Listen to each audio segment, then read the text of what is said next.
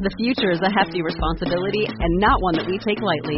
But then taking things lightly has never been what Hefty is about. That's why we've created the Hefty Renew program that turns hard to recycle plastics into valuable resources like park benches and building materials. To participate, simply fill up an orange Hefty Renew bag with accepted items, tie it up, and drop it in with your regular recycling. That's it. It's that easy. It's time to rethink recycling with Renew. Particular valued resources may vary by geography. More info available at heftyrenew.com.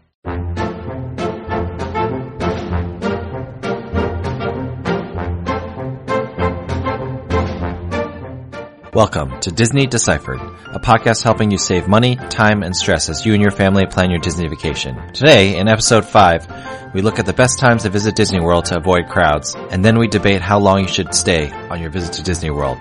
If you like what you hear, we really appreciate it if you told someone else who might be interested in the podcast and subscribe and review on iTunes, Stitcher, Google Play, Spotify, or wherever you find podcasts. Thanks and enjoy the show.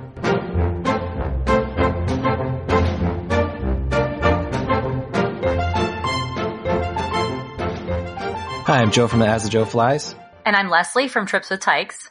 So we're here today to talk about when is a good time during the calendar year to visit Disney World and also how long should you plan to visit Disney World, especially if it's your first trip? You know, what's a good length of trip? We'll start off by saying for the most part, the economy has been doing very well. And because of that, Disney World is almost always crowded. Leslie, is that uh, kind of what you've been noticing too? Yeah, there doesn't really seem to be a slow season anymore. Um, that said, there doesn't seem to be a season where it's just completely chock a block like it used to be during summer during my childhood. That was when like everybody went was summertime. So it's spread out a little bit more, but again, it's always pretty crowded. I know Joe, you've been keeping up with what touring plans has been saying about crowd levels. So, so what's the scoop on that? Yeah. So if you don't know, um, there's a website out there that's called touring plans and basically like we've said, Leslie and I are a couple of nerds, um, but these guys, you know, take that to the next level. They take all this data, like school schedules, when Brazil has vacations, previous years, crowds, and they come up with what are called crowd calendars where on a scale of one to 10, they kind of predict how crowded a park is going to be on any given day, any of the 365 days of the year. 10 is the most crowded. One is the least crowded. One thing to bear in mind is those numbers mostly correspond to the amounts of time that you're going to have to wait in line. Um, so it doesn't necessarily relate one to one with how many like people you're going to be bumping into when you're walking around. Um, but it does talk about how long the lines are. Anyway, so they had some interesting data out there. People have been kind of upset at them because in January and February of 2018, they severely underestimated how long the lines were going to be and what the crowds were like.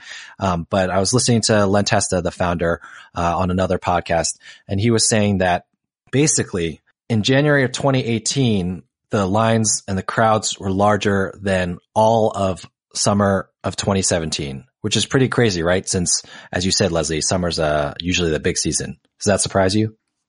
That's really surprising because I've been myself in January and February. In fact, was there last year, 2017, and found the crowds pretty bearable. But, you know, I think the, the blessing and the curse of things like crowd calendars is that it affects guest behavior and crowd patterns. So if you predict that it's going to be a one or a two, everybody's going to, want to come during that time and it's no longer going to be a one or a two. Well, the short version is the reason why the lines were so long is basically what Disney did was because they know January and February are, are slow times. They had less people on staff. They ran less of the rides. You know, for example, Space Mountain has two tracks that go, but they only ran one. Um, so they basically kept the lines the same length, even though there were still physically uh, less people in the park. And the way they figured it out is they count the number of people coming off the ride. The number of people coming off the ride basically tells you how many people actually rode the ride versus the amount of time that was waited in line. Bottom line is Disney World is always crowded. It also seems like Disney has decided to abandon that strategy of cutting capacity during low times. So hopefully we'll see at the very least some of those shorter um, lines come back. But enough of the nerd stuff. Leslie, in your opinion, you know, what are the best times to visit the park if you want to avoid crowds or, you know, what are some kind of rules to live by? Yeah, it's it's really hard. I mean, obviously midweek is better than weekends, but there isn't the same local crowd swelling that you might get at Disneyland, uh, where that is a, a better strategy. But um, you know, avoid school vacations. I actually find spring break isn't terrible because most schools, you know, have spring break within you know, the month of March or the month of April. So it's not like one week is really completely painful if you have to go during your spring break vacation. And spring's a great time because of the weather. That's, that's the other thing. So you're always kind of trying to strike the balance of not wanting to go during the miserable, humid first week of August, not wanting to go when it's maybe a little bit of a rainy season in the wintertime, but also wanting to avoid the crowds. So pick your poison. That's really, that's really the lesson that I have. Yeah, I do think spring break crowds aren't as bad as you might expect, uh, but I would interject that the only caveat is like whenever it's Good Friday or like Easter week, a lot of schools have spring break around then, so that's usually the busiest week. So in terms of poisons, which one would you pick? I personally am a big fan of early February, barring the debacle that apparently happened this year. I tend to find that February is lower crowds. The weather still is usually pretty decent, probably not warm enough to swim, but um, not miserably cold either. Do you have any favorite times to visit, Joe? Yeah, in terms of early February, let's be honest. Okay, the internet complains about everything, and touring plans wasn't even that far off. I was there in late January this year, all the way through February 1st, and the lines were fine. I mean, they were manageable. It was definitely more crowded than I expected, but you know, it didn't ruin my vacation by any means. I would say that uh, May and September are good times to go. Basically shoulder seasons. You know, basically just think about when kids are in school and try to avoid those times. I will say though, you know, I guess we'll kind of see in a year or two as uh, patterns continue to emerge. But it does seem like less people are going in the summer. I think people have gotten wise to the fact that it's just really hot in the summer. They can avoid lines during other times. And at the very least, if they're waiting in line in March, it's not as hot as if you're waiting in line in July. So if you can bear the heat, uh, if you're from a humid place, um, you know, summer is not a terrible time to go, especially in late August when a lot of the kids have gone back to school. The other thing I would say is, you know, Disney has moved to this tiered ticketing system. Basically, they have a value season, a regular season, and a peak season what you can do is just search online for a single day ticket, see which days are peak, see, see which days are regular, see which days are value. And you can kind of, I mean, that's basically a crowd calendar for you right there. Whatever's value is when Disney expects less people to go. That's a very crude method to figure out when it's going to be busy or not. Yeah. And I, I agree with you about summertime.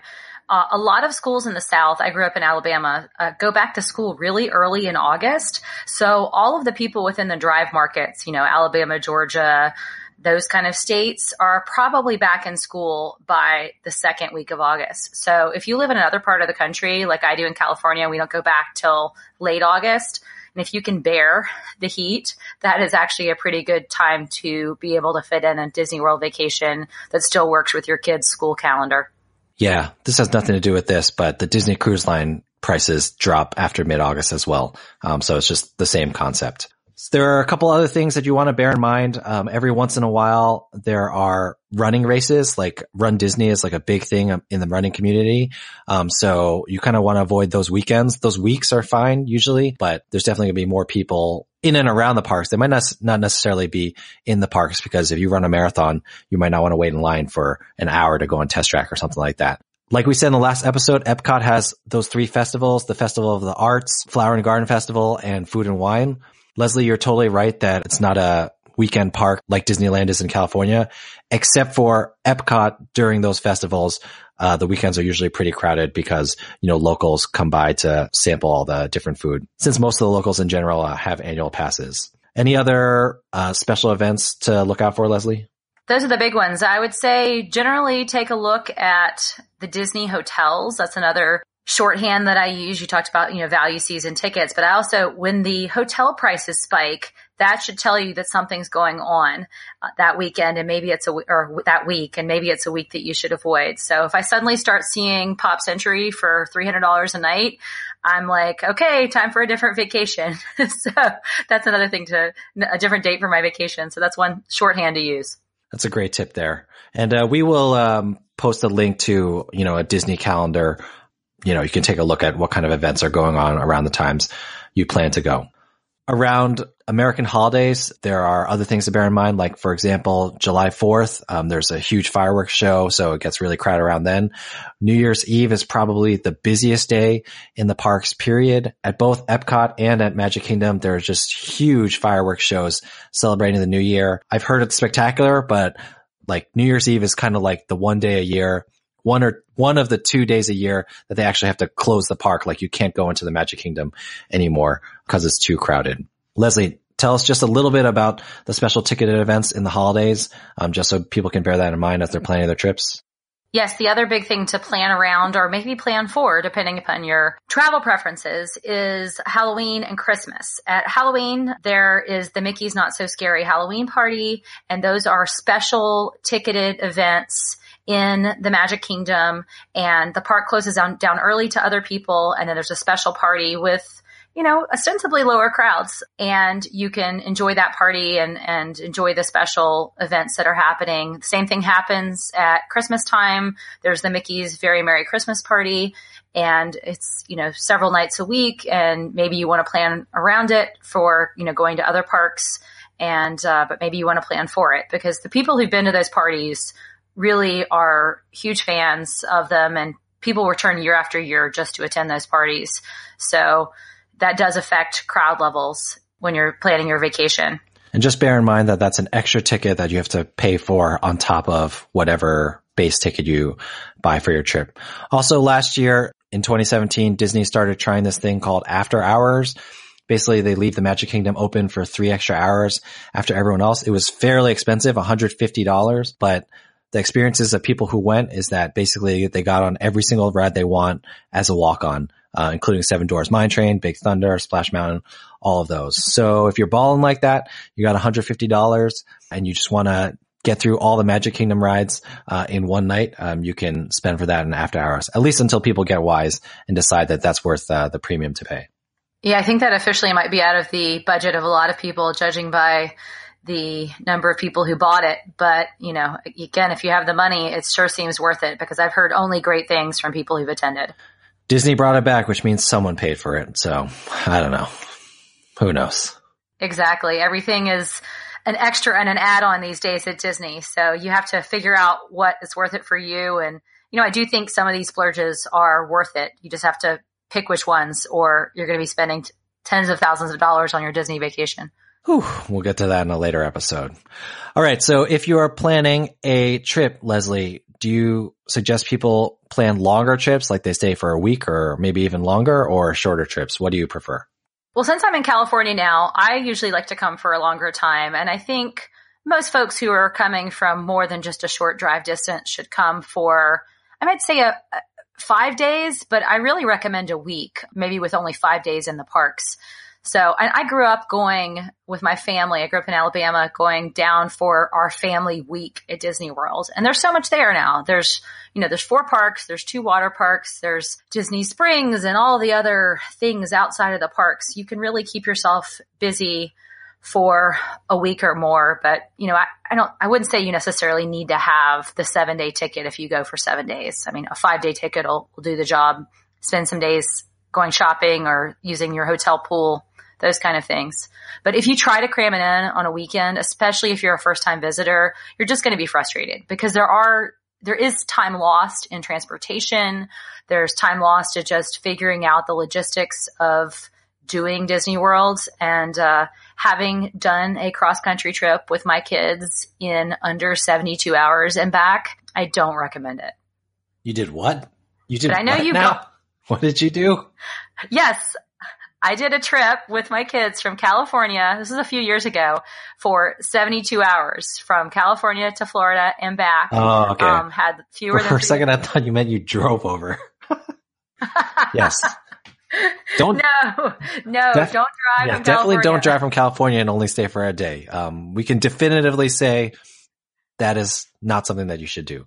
I used to be a believer in the longer trips. Uh, I definitely think, you know, with a longer trip, I agree with you. Don't book a seven day ticket. Make sure you book some off days where you can just relax, go to the pool or go to oh my gosh, Universal, uh, or, you know, Legoland or something like that. Um, but I think I'm leaning more towards, especially if it's your first time, maybe consider a shorter trip. Yeah, weekends are bad, but if you can do like a three to four day, uh, midweek trip, that might not be a bad way to kind of dip your toe into the Disney pool just because there's just so much to do and it's so overwhelming. It's the kind of place where the learning curve is steep and the second time you go back, um, you'll kind of know a lot more obviously we're here on this podcast to help make your trip as easy as possible, but there's still only so much you can know before you go the first time. So because of that reason, you know, I lean more towards going for a shorter amount of time your first time, just so you can kind of get the lay of the land, um, but with the intention of planning to go back. If it's your kind of only trip that you're going to take in your lifetime, then yeah, take all the time you need because you do save money by going for longer, both in terms of your transportation costs, but also after you get past four days, like each successive day after that on a ticket is only like $20. So, um, that'd be my thought. We'll have to agree to disagree. Uh, I'll go for the week and you can go for the long weekend. Yeah, maybe, maybe I'm biased because, uh, I'm just a two and a half hour flight away, not a 72 hour drive like you. All right. So, uh, that is going to wrap it up in terms of uh, when's the best time to visit Disney World and how long to go for. Uh, if you have any thoughts, um, we would love to hear them. Subscribe, rate, review in iTunes, Stitcher, Google Play, or Spotify. Tell a friend if you're enjoying the podcast. And thanks so much for listening. Until next time. Thanks, Joe.